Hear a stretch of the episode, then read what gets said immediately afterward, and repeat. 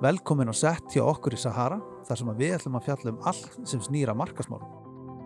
Ég heiti Sigur Svansson og með mér í dag eru þau Cecilia Birgisdóttir, framkvæmtastjóri þjónust og markar hjá postunum og Sveit Birki Björnsson, forstöðum að markasamskipta hjá Íslandsstofu. Velkomin í fyrsta þáttun okkar þar sem við ætlum að fjalla um svona markasmál in general á Íslandi og Erlendis. Það eru svona fókusin kannski í fyrsta þættunum.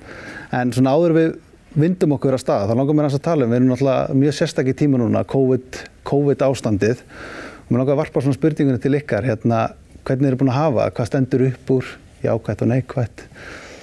Þú byrjar þér, Setbjörn. Það byrja á mér. Hérna, byrja á því að þakka fyrir að fá að vera fyrst í gesturinn, veist það ákveðin hefur. Hérna, þetta er búið að vera mjög áhugaverið tími því að hérna, kona mín var eina af þeim fyrstu sem veiktist í Rálandi og hérna var veik í, hérna góða mánu, rúma mánu og ég var sjálfur í hérna sótkví, hérna fyrstu sem fór í sótkví og var í sótkví í, í samfleytt í fimm vikur. Þannig að hérna, þetta búið að vera mjög áhugaverð tími og, og hérna margt sem hefur, hefur breyst á þessum tíma. Svona, ég myndi í tegnslu við vinnu og annað. Þannig að hérna, já, það er, það er, það er mín COVID. en þú Cecilia? Já, ég hef nú verið svo lánsam á fólki mitt að veikjast ekki. Það hefur náttúrulega rosalega mikið breyst í svona, svona í hversteginum í, í vinnunni og við hjá postunum við náttúrulega bara skiptum mjög miklu máli í infrastruktúrunum þegar svona, þegar svona er og þannig að ákveðin hluti rekstursins var alveg gríðarlega mikilvægt að við getum haldið honum gangandi.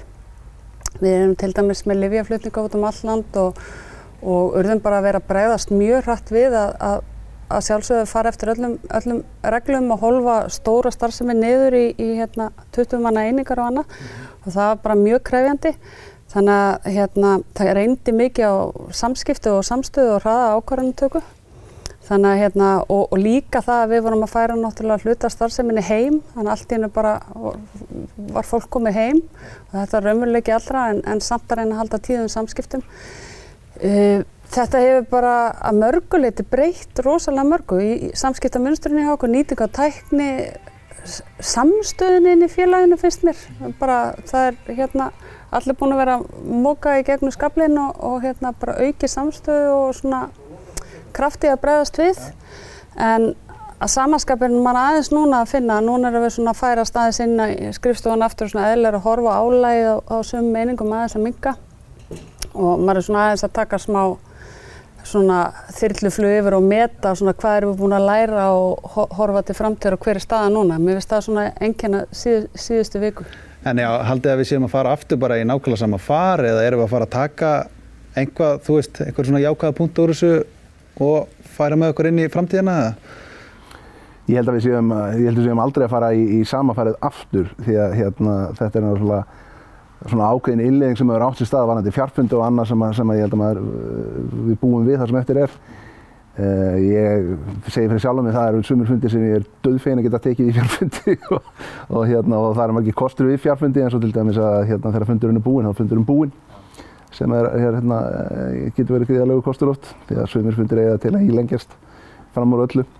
Uh, það finnst mér bara hérna, eitthvað, sem, eitthvað sem við verðum að halda, halda í held ég bara að geta, geta hérna, breytt þessu vinnufyrirkomulagi þannig uh, og það er kostur. Uh, já. Ég held að við getum lært alveg gríðanlega margt á þessum tíma og ég held að ég er samanlega byrkið með sko, skilvirknina, þú veist, nú vorum að búin að sjá það þarf ekki lengur að keira á stað til að taka eitt fund og keira tilbaka og Veist, við getum nýtt tíma miklu betur með nýtingotekni hana en svo held ég að sé líka til dæmis við erum um, kynst ákveðnir þjónustu eins og vera aukin netverslun, fór sendt heim samdags og annað og ég held að verði mjög erfitt að fara tilbaka þegar maður er búin að kynast því að fá til dæmis maturinn að senda heim sko. þannig að hérna og þurfu ekki að róast með boka og, og, og fara í rauð og annað það. Ég held að það sé ansið margt sem að eigi eftir að aukast í þá átt og bæði nýting á tækni og líka bara viðbrásfraðan af því það hefur reynd mikið á fyrirtæki að, að horfa á stöðuna markaðan núna, svona outside in og, og þróa og búa til þjónustulegir og annað alveg gríðilega stuttum tíma. Að fjöldi fyrirtæki komið svo upp heimsendingu og upp einföldu tæknibúna, kannski geta til að flóknustu netværslanum mann allavega komið sér áfram mjög hratt og kannski verið að hugsa í þess að átt mjög lengi en ekki láta verða því og þetta held ég að munir stóraukast á, á næstum missum. Eru neytundur að fara að vera kröfuharðari, þú veist, vilja þær fá, búast þér við þessari þjónustu núna og fyrirtæki þurfa svolítið að byggja sér stakki vexti gaggar því eða hérna, eða getur við spila bara samanfarið áfram? Ég held að ég var nú hérna með einhvern, einhvern reyði pistil á, á samfélagsmiðlum um það að það er voðalega erfitt að fara tilbaka þegar mann er búin að vennjast einhverju þjónustíði og ég átti til að mynda heim í Svíþjóðu tíu ár og þar vandist maður ákveðni þjónustíðetningu að senda heim og, og endalösu vildaklubum það sem var að vera að senda manni í raun og veru það sem maður hafi skoðað eða vantaði maður vissi það bara ekki sjálfur einhvern veginn en út frá kaupiðanum og mér finnst Íslands fyrirtæki eiga alveg mjög mikið inni þarna og ég held að það muni gerast á ljósaða núna. Þannig að við erum líka þekkt fyrir að þegar við setjum sjántækifærinu og ákvæmum að hjóli í þetta þá hjólum við í þetta hraðar en nokkur annar og ég held að þetta verði grunn áherslan. Það sér Íslands keppniskapið í okkur. Já, Þannig... nú erum við búin að sjá hérna nýtt markmið og þá já. bara hjólum við á stað. Já, við höldum okkur á íslenska markanum, Setbyrkir, hérna er eitthvað sem að þið finnst á stað upp úr hérna hjá íslensku fyrirtækjum, þú veist, svona hvað enginn er þetta tímabill? Það sem ég hefur eiginlega fundið standað upp úr er hversu vel veitingarstöðunum hefur tekist að breyðast við og, og hérna bjóða upp á heimsendingu og, og litlir veitingarstæðir sem kannski hafi ekki alveg haft kannski bólmagnið eins og, og Dominos og þessar stóri keðjur til þess að gera þetta frá þessu en þau bara stökka á þetta og fóru í þetta og það er eiginlega fyrir mig sem satt í sótkví í mörga vikur þá var þetta alveg ótrúlega munur að geta fengið, hérna, fengið heimsendan mat og, hérna, líka verslannar þannig að sumar verslanir hafa hérna þurft að, að hraða þessari þróin eða að taka þetta í gagnið fljótar en, en kannski allir sér.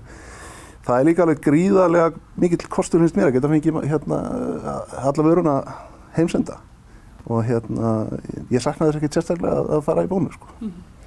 En nú ert þú að sjá um þú svona að stýra fjölbreytti verkefni sem koma að markasendingu á Íslandi. Nú er hérna nú er útbóð í gangi og það er alltaf að fara í gang. Þú veist, hvar, hvar stöndu þið kakast því? Hérna, er þetta langur aðdraðandi sem að fer í gang eða hvernig er svona vinnan? Ef þú segir okkur aðeins meira frá þessu, svona, hver er vinnan á bakvið að markast þetta heilt land? Við erum alltaf búin að vera að sinna markast í Íslandstofun alltaf er, er, er, er stofnum til þess að halda utan um svona markastarf uh, fyrir Ísland uh, á erlendri grundu 2010 og við erum alltaf búin að vera, uh, vera að vinna með þetta, þessa markastsetning á landinu síðan þá og raunar fyrsta verkefni sem Íslandsstofurinn fær er, er hérna í kjölfarað Eyjafjallajökli 2010 og hérna setja, í gang markasherfer það sem hétt hét Inspired by Iceland. Og, og setja mér þróaði svo yfir í markasverkefni sem hétt Ísland allt árið en var alltaf kynnt undir merkjum Inspired by Iceland.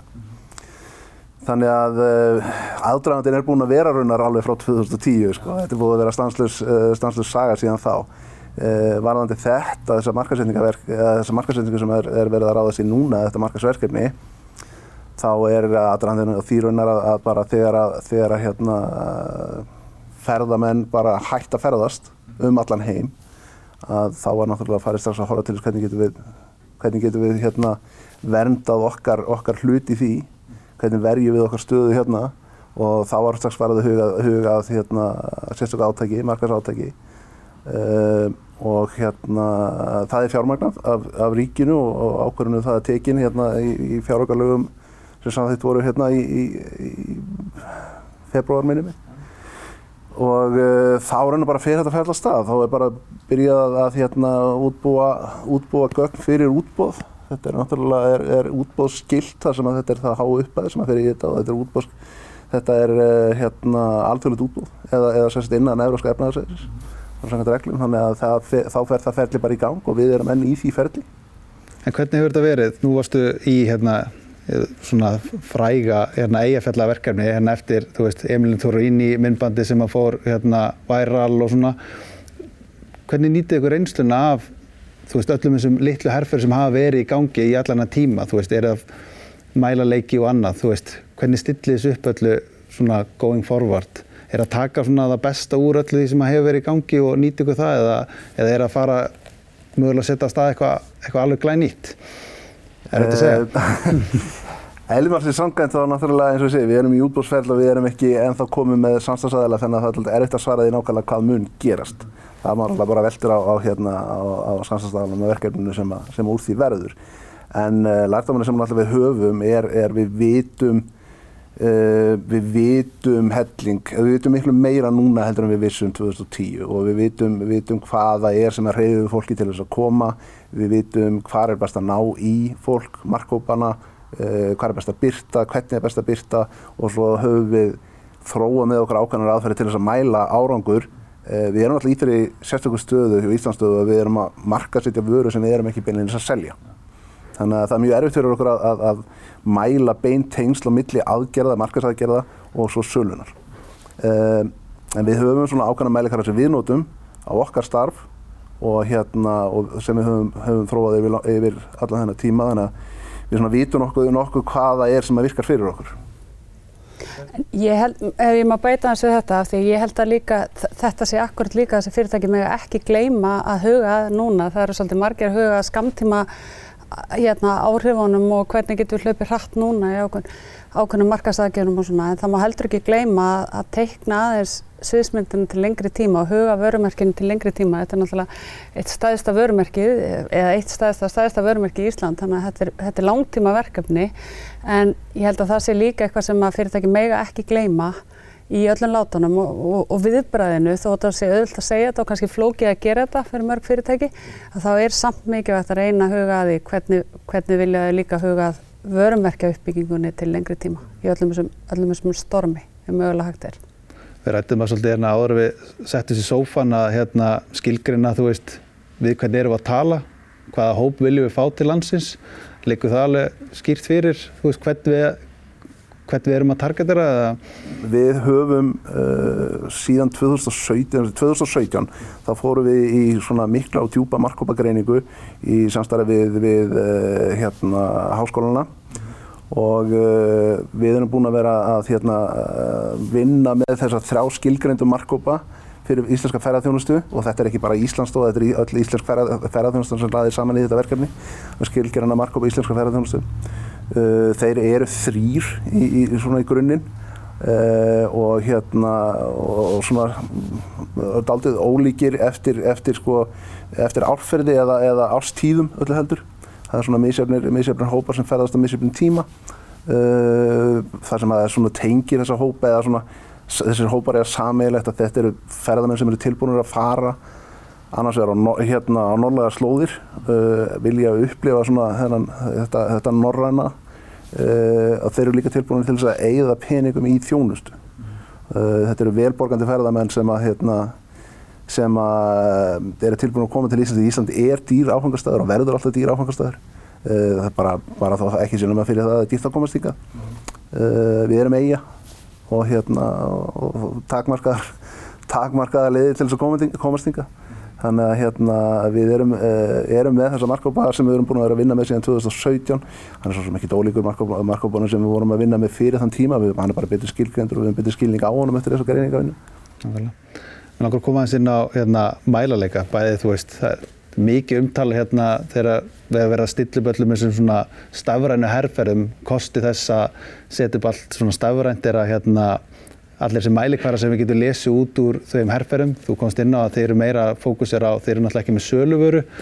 Uh, hvernig, hvernig skilgrinniði markmiðin? Þú veist, þá kannski Cecilia, þú veist, þegar þú ert að, að tekið með þetta inn í postin og svona, þú veist. Já, já, ég, sko, verkefni okkar á postinum núna er náttúrulega uh, að umbreyta, umbreyta þjónustun okkar og við erum í, í því ferli og, og það mun taka okkur tölverðan tíma. En þá erum við náttúrulega að horfa á í, í markasetningunni, þá erum við að horfa á í raun og veru náttúrulega þess að hefðbundu ytri mælikvarða þar sem við erum að byrta það sé að skilja þeim árangur sem við viljum. En ekki síst að efni okkar sé að skila í raun og veru bættri þjónustu, að fólk sé að upplifa bæði það skilji við gefum frá okkur til dæmis tölverkt af fræðslu efni mm. sem við köllum svona fræðandi efni að sem eru að útskýra okkar þjónustu fyrir okkar viðskiptvinnum og það getur verið mjög ólíkt hvort það er fyrir fyrirtæki eða fyrir einstaklinga.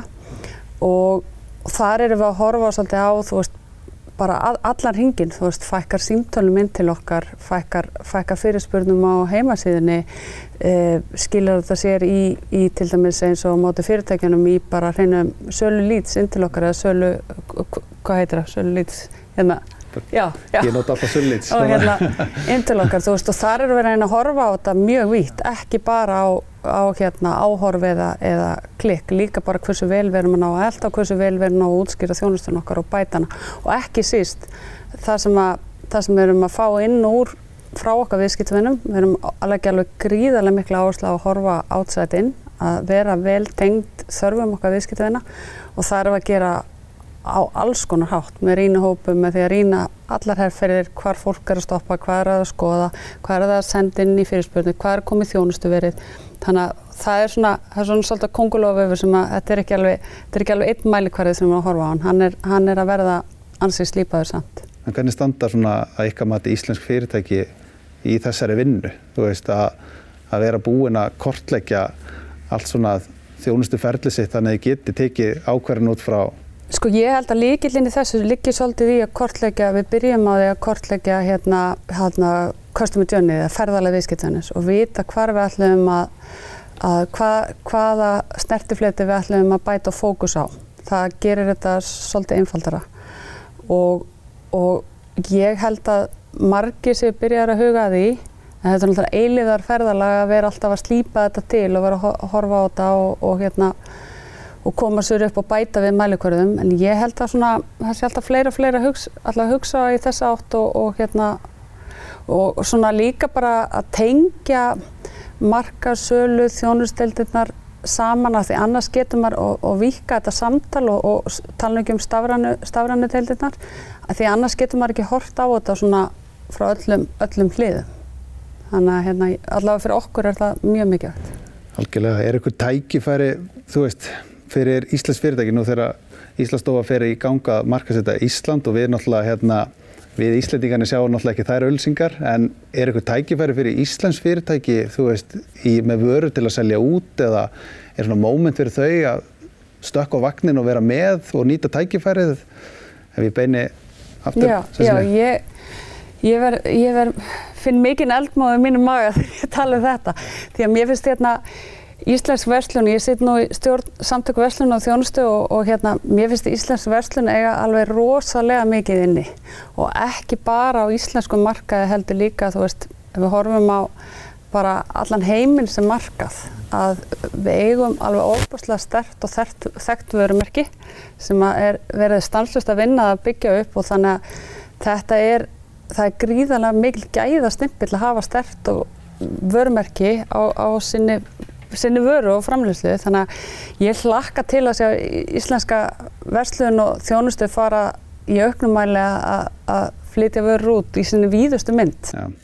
Maður hugsaði hérna búin að vera að taka alla þessa fjárfundi og maður er svona farin að þó maður vinnir mikið á netinu og hérna þá fannst maður svona þegar maður fór að vinna meira heima að kannski fyrirtæki geti svona ekki mikla þetta eins mikið fyrir sér að taka stökkið að kannski svona fara í erlenda markasetningu, reyna að sækja nýja markaði, hægt að horfa á Ísland sem svona einhverja eina einingu sem að væri bara í bóðið sko. En ef að, að stafrætt, stafrætt miðl er ekki endilega kannski leiðin sem þú ert að selja á mm -hmm. og hefur kannski ekki verið að leggja áherslu á það að það, stafræn miðlun eða stafræn verslun eigðir náttúrulega landamærum. Að við sem fær okkur í það og svona og vonandi fara bara fleiri og fleiri í það þá er náttúrulega hægt að, að sækja á stærri markaði. Þannig að það er, mér finnst það allavega gríðarlega spennandi og það þarf ekki að vera, það þarf ekki að vera að keppa við kínamarka og þannig verðlagningu og, og solis. Vi, við getum alveg staðsett okkur þannig að það sé, það sé hagkvæmt fyrir alla. Ja. Er líka nú búið að vera mikið umtala að við erum hrein og svona, svona hrein náttúra, þú veist, við erum svona svolítið klín og við gerum allt frá grunni og svona sem að hefur átt þýtt að við séum með dýrari vörur en það er kannski bara tækifæri núna í öllu þessu, þessu ástand sem er búið að vera. Sko við, Íslandsstofa er nýbúin að uh, Íslandsstofa er nýlega búin að vinna uh, hérna stefnumótun fyrir íslenskar útflýtningsgreinar sem er unnin fyrir, fyrir hérna utanrækisvæðandi og uh, líkil, líkil atrið þeirra stefnumótunar er að, að, að Ísland verði tekt sem eitt sjálfbærasta land í heimi. Og, og hérna undirstaða alls íslensku útflutning sem verður svo verðmættasköpun sem fælst í því uh, í, þe í þeim virðisauka bara einfalda sem, sem að fælst í því að vera, vera sjálfbær, vera, að hafa þessa ímynd sjálfbærs áfangastæðar, sjálfbærs upprunalands og, og þar frá með til göttunum. Þannig að hérna, það eru gríðarlega tækifæri sem félast í því þegar að, þegar að hérna, þessu ástandi sem við erum í núna líkur og, hérna, og lífið fer svona einhvern veginn að ganga sér vana gang þá er gríðarlega tækifæri held ég sem er að félast í bara ímyndu okkar sem sjálfbær og hrein, hrein, uh, sjálfbært og hreint land. Já, við sjáum líka að þú veist að neytendur er náttúrulega alltaf að spurja með, svona har, harðar og harðari spurninga um bara svona siðferði við framlegslur á, á vörum og þjónustu. Þannig að ég held að það smelt passi inn í, inn í áherslur til útflutnings. Þannig að hérna, ég held að það uh, verði spennandi sko. Mér langar að koma inn á hérna, áhrifaldamarkasetning. Það hefur verið svo mikið umtalið hérna heima fyrir. Hérna, nú vinnir þið með mikið af áhrifaldum. Hvernig er prósessin? Þið hljótið að fá mikið af fyrirspurnum. Jújú, við fáum mikið af fyrirspurnum og, hérna, og það er bara teimi í okkur sem að, sem að, sem að höndlar þar fyrirspurnir eftir því sem það er berast. Við fáum líka mikið ábendingum frá erlendur samstagsæðilum, uh, bæði bara erlendur sölu aðilum og eins PR skrifstofum sem við vinnum með erlendis og hérna fáum ábendingar um aðila. Við förum, við verum bæði að taka fólk inn svona ad hoc eftir því sem að, sem að hérna bara, eftir því sem fólk á leið um líkur, líkur við en, en, en svo erum við líka í svona skipulöðu átrýtsi með hérna í tengslu með ákveðin verkefni og ákveðina áherslur þar sem við bara leitum eftir, eftir fólki sem að fittar við það sem við erum að gera hverju sinni. Þannig að hérna, það er svona svolítið ólíkt eftir, eftir verkefnum. Er þeir þá meira að skila til ykkur efni eða eru þeir meira að nota pípunar þeirra í markasendingu? Sko, við gerum alltaf samkvæmlega um að menn skilja á sér ákvæmlega efni en í flestum tilfellum þá er uh, virðið ekki endilega fólkið í efninu heldur kannski frekar þeirra, þeirra áhórundum. Þannig að við erum kannski meira að eldast við fólk sem hefur, hefur hérna, áhórundahóp sem að, sem að svona, uh, já, uh, á eitthvað sammeilið með þeim, þeim hérna, markabur sem við erum að leitast eftir að ná í. Þannig að hérna, í flestum tilfellum er það eiginlega mikilvægara fyrir okkur heldur, heldur, en, heldur en efnið per sé. Er sköpun og frelsi alveg bara, Nei. þau gera bara það sem við vilja eða, eða struktúrað? Við, við höfum lagt mikla áherslu á það sem við kallum ábyrga, ábyrga ferðahöðun og ábyrga markasetningu þannig að hérna, allir áhrifavaldar sem við vinnum með þurfum að skrifa upp á, upp á hérna, ákveðið, eh, ákveðið svona, hvað við að segja, eh, code of conduct um það hvernig mann hérna, eh, hvað mann sína og hvernig mann hefða sér í, hérna, í því sem þeir eru að gera. Eh, það er eh, svona ímis ákvæði utanvega axtur, hérna, halda sér innan göngustíga, hérna, ekki baða sér hérna, í jökulsárlóni og þarfrandi göttunum. Svona ímsi hluti sem við hérna, viljum ekki vera að prómóta og hérna, mann þurfa að standa að skila á því að, að, hérna, að vinna í samræmi við það. Þannig að það er ekki algjört sköpunarfrelsi og eins erum við líka, sko, eins erum við líka svolítið verið að velja svolítið, um, það er svolítið áhersla í íslenska ferðar, í markasetningu íslenska ferðarþjónustu hefur svolítið verið að koma fólki lengra út á land mm -hmm. og svona stækka þess áfangastæðin því áfangastæðin í einhverju skilningi hefur svolítið verið svolítið höfuborgin og, og hérna Suðurlandið og svona næstan ágræni höfuborgarinnar svona dagsferða, eh, svona að segja dagsferðaratjús þannig að hérna við höfum svolítið verið að vinna mikið með að reyna að koma fólki lengra út á landið og, og reyna að svona dreifa gæðunum meira. Þannig að uh, oft erum við svolítið að fókusera á landsvæði frekar heldur en, frekar heldur en bara gefa fólki uh, ofinn passa sko. Kom inn á hérna svona virðisökandi efni á þann, sérst að svona kennsleefni, er það að fókusera á, þú veist, þessir áhrifavaldar sé að svona educata eða er þeir meira bara svona sleggja ykkur línu þar eða? Við höfum, við höfum, uh, við höfum alltaf verið í, eins og ég segi, við leggjum mikla áherslu á ábyrga markasetningu og við höfum verið með markasetningu sem að gengi hreinlega út á að, að, að fræða má það nefna svona eitthvað eins og Ask Guðmundur, uh, við vorum með hérna herrferð sem að hérna heitir Kranávat sem gekk, uh, Kranávatsherrferðin sem gekk bara út á að ná, fá fólk til þess að drekka meira vatn bara af krana, þess að ekki vera að kaupa endilega hérna plast og færa með þessi plastinn á hálendið og þar eða bara, þú veist, hvers sem það fyrir, það er ekki endilega að fara á hálendið. En hérna svona draga úr plastnótgun og hérna og nota kranavatnið og, og hérna þetta er allt saman herrferði sem hafa gengið út á svona fræðslu og, og hérna fræðslu og ábyrð og hérna við höfum unni með áhrifavöldum í því, í því samengi líka. Og hérna já það er bara ágættar einslega því að fá áhrifavalda með í lið við að, við að, hérna, við að fræða sko. Hafið séð einhvern mun á sérst, alltaf verið að ræða veist, hvaða efni virka best? Veist, er það ljósmyndir eða vídeo eða er það efnisgreinar eða eitthvað þannig? Þú veist, sérslega því markasæðin sem þú ert að nota hérna, Já, sko við höfum verið, sko mér finnst alltaf besta sagan að segja er þegar viðskiptvinnir eru ánæður og ef viðskiptvinnir geta deilt reynslu sinni og þess að þeir eru ánæði með einlagt að það er eiginlega besta sagan og við höfum verið að leggja áherslu á að bara að fá okkar viðskiptavinn til, til að fjalla í stuttu vídeobrótum þar sem við erum ekki að gefa þeim neinn handrit eða neitt og við erum bara að fá það til að segja sína upplöðun eða hvað þeir eru að gera til dæmis í netvislun. Og, og það, það finnst mér skila okkur miklu og oft er það ekkit endilega þannig að maður getur beint verið að auðlýsa sína þjónustu en, en þetta er það sem virkilega við viljum að við séum að skapa ávinning fyrir okkar viðskiptavinni og við talum ekki um ef, ef að þeir eru tilbúin að segja frá sinni þjónustu öðru, það er, það er frábært. Það er svona það sem við kallum vinn-vinn fyrir alla. Aldrei að sé eitthvað svona óháð eitthvað COVID ástandun eða eitthvað þannig. Hvernig haldið svona markasmálinn sé að fara að breyta svona á næstu mánuðum árum? Er það að sjá okkur stóra áherslu breytingar eða hérna? Já, ég er mjög sterkar skoðan af því.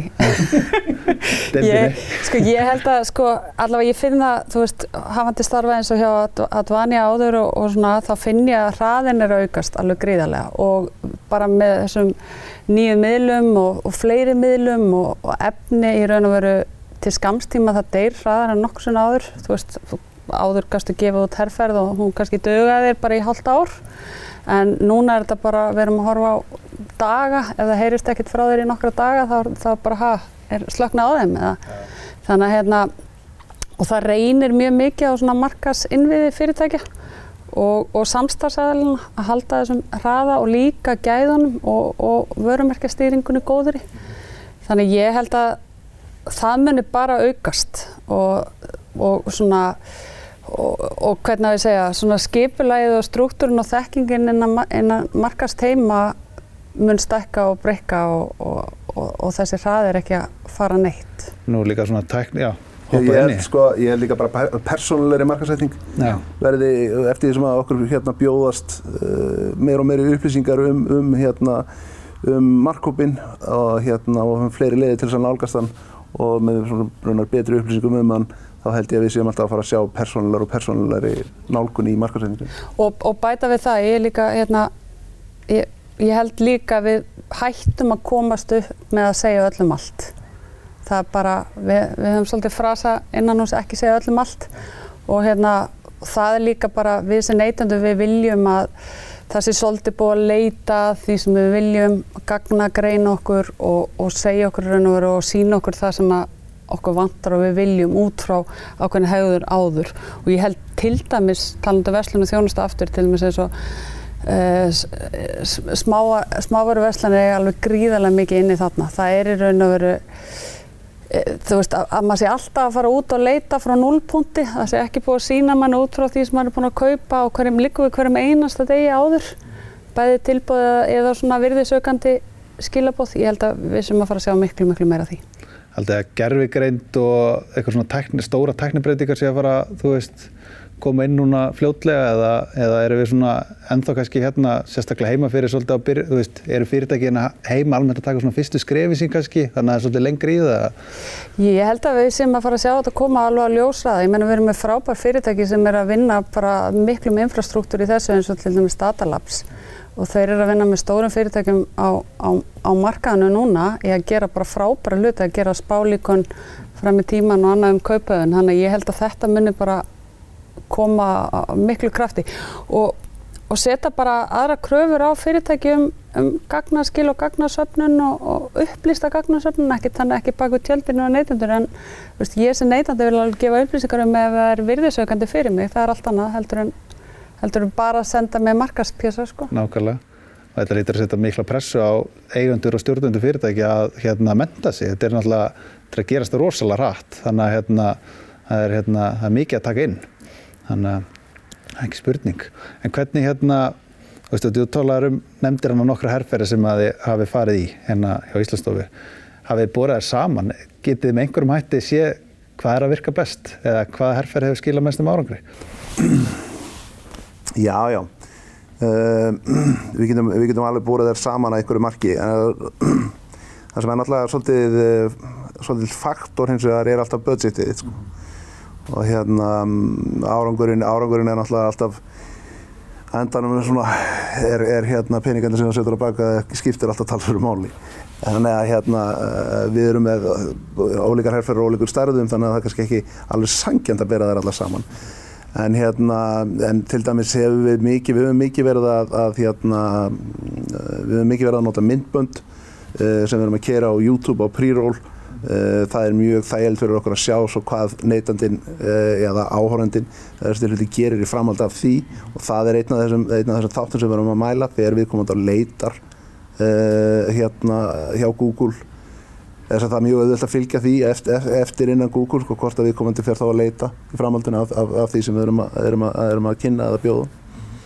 Og hérna og við höfum séð alveg greiðalega góðan árangur í því og hérna þess vegna þekkjum við svolítið hvað við þurfum að koma inn á í hérna í svona ernisgerð til þess að, til þess að kalla fram þau viðbröð en hérna já, við getum bórið þetta saman á milli herrferða en, en, en þar eru, svo er það líka svona, eins og ég sagði, efnislega er það svolítið ólíka, stundum erum við bara að fókusera á einhverja ábyrð ábyrga hegðun meðan að, meðan að við erum kannski í öðrum herrferðum erum við, erum við að tala um einhverja alltaf hluti sko. En eru mælakvara þar alltaf sögum?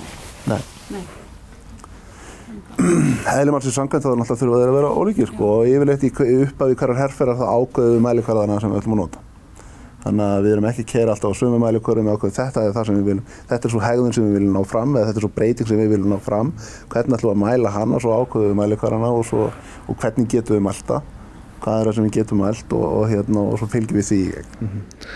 Þetta, er svo lífandi markaður sem að þú veist, þú tala um, þú veist, þetta er ekkit lengur að maður að horfa í herrferð sem er sex mánuðir, þetta er bara, þetta getur breyst frá degi til dags.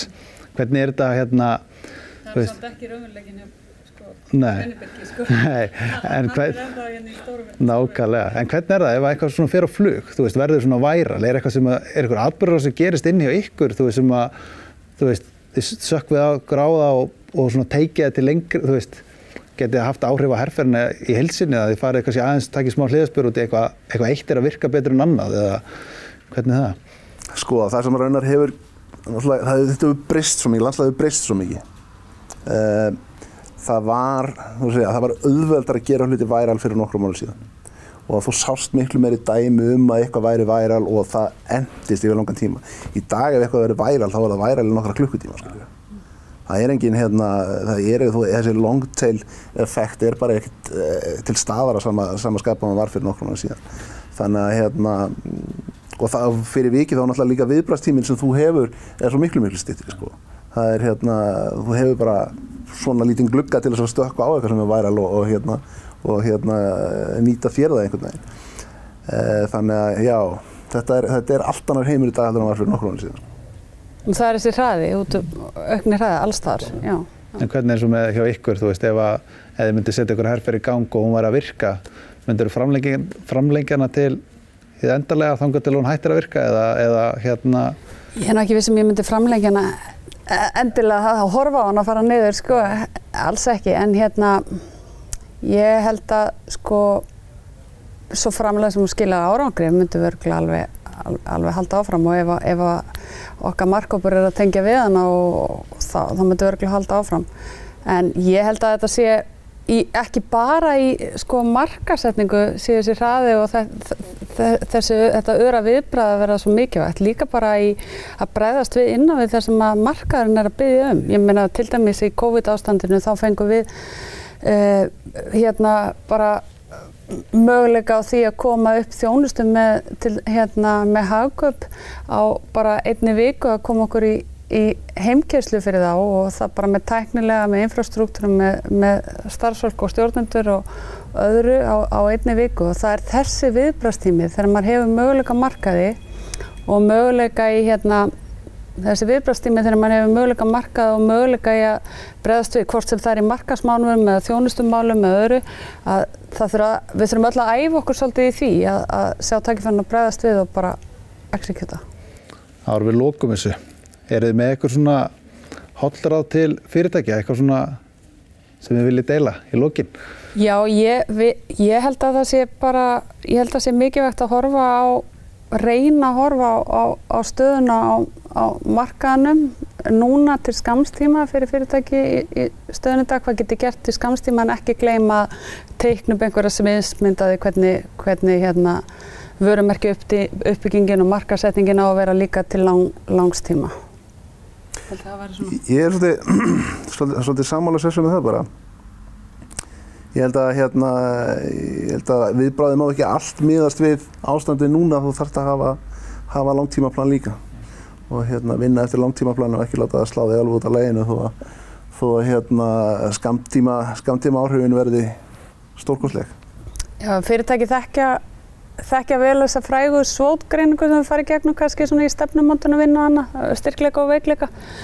Og, og ógnanir og tækifæri. Og ég held að sé núna tækifæri til að fara í gegnum þetta og aðeins að kortleika hvernig maður vil hafa business modelið sitt til framtíðar, hvað þarf að gera til skamtíma, hvað þarf að gera til framtíðar. Þegar núna, núna hafa, hefur markaðurinn umbörlindi fyrir breytingum og er að kalla ákveðna breytingar og ég held að þetta sé rétti tíminn til að leggja grunninn að því. Góða lokapunktur. Takk hjálpa fyrir komuna. Takk.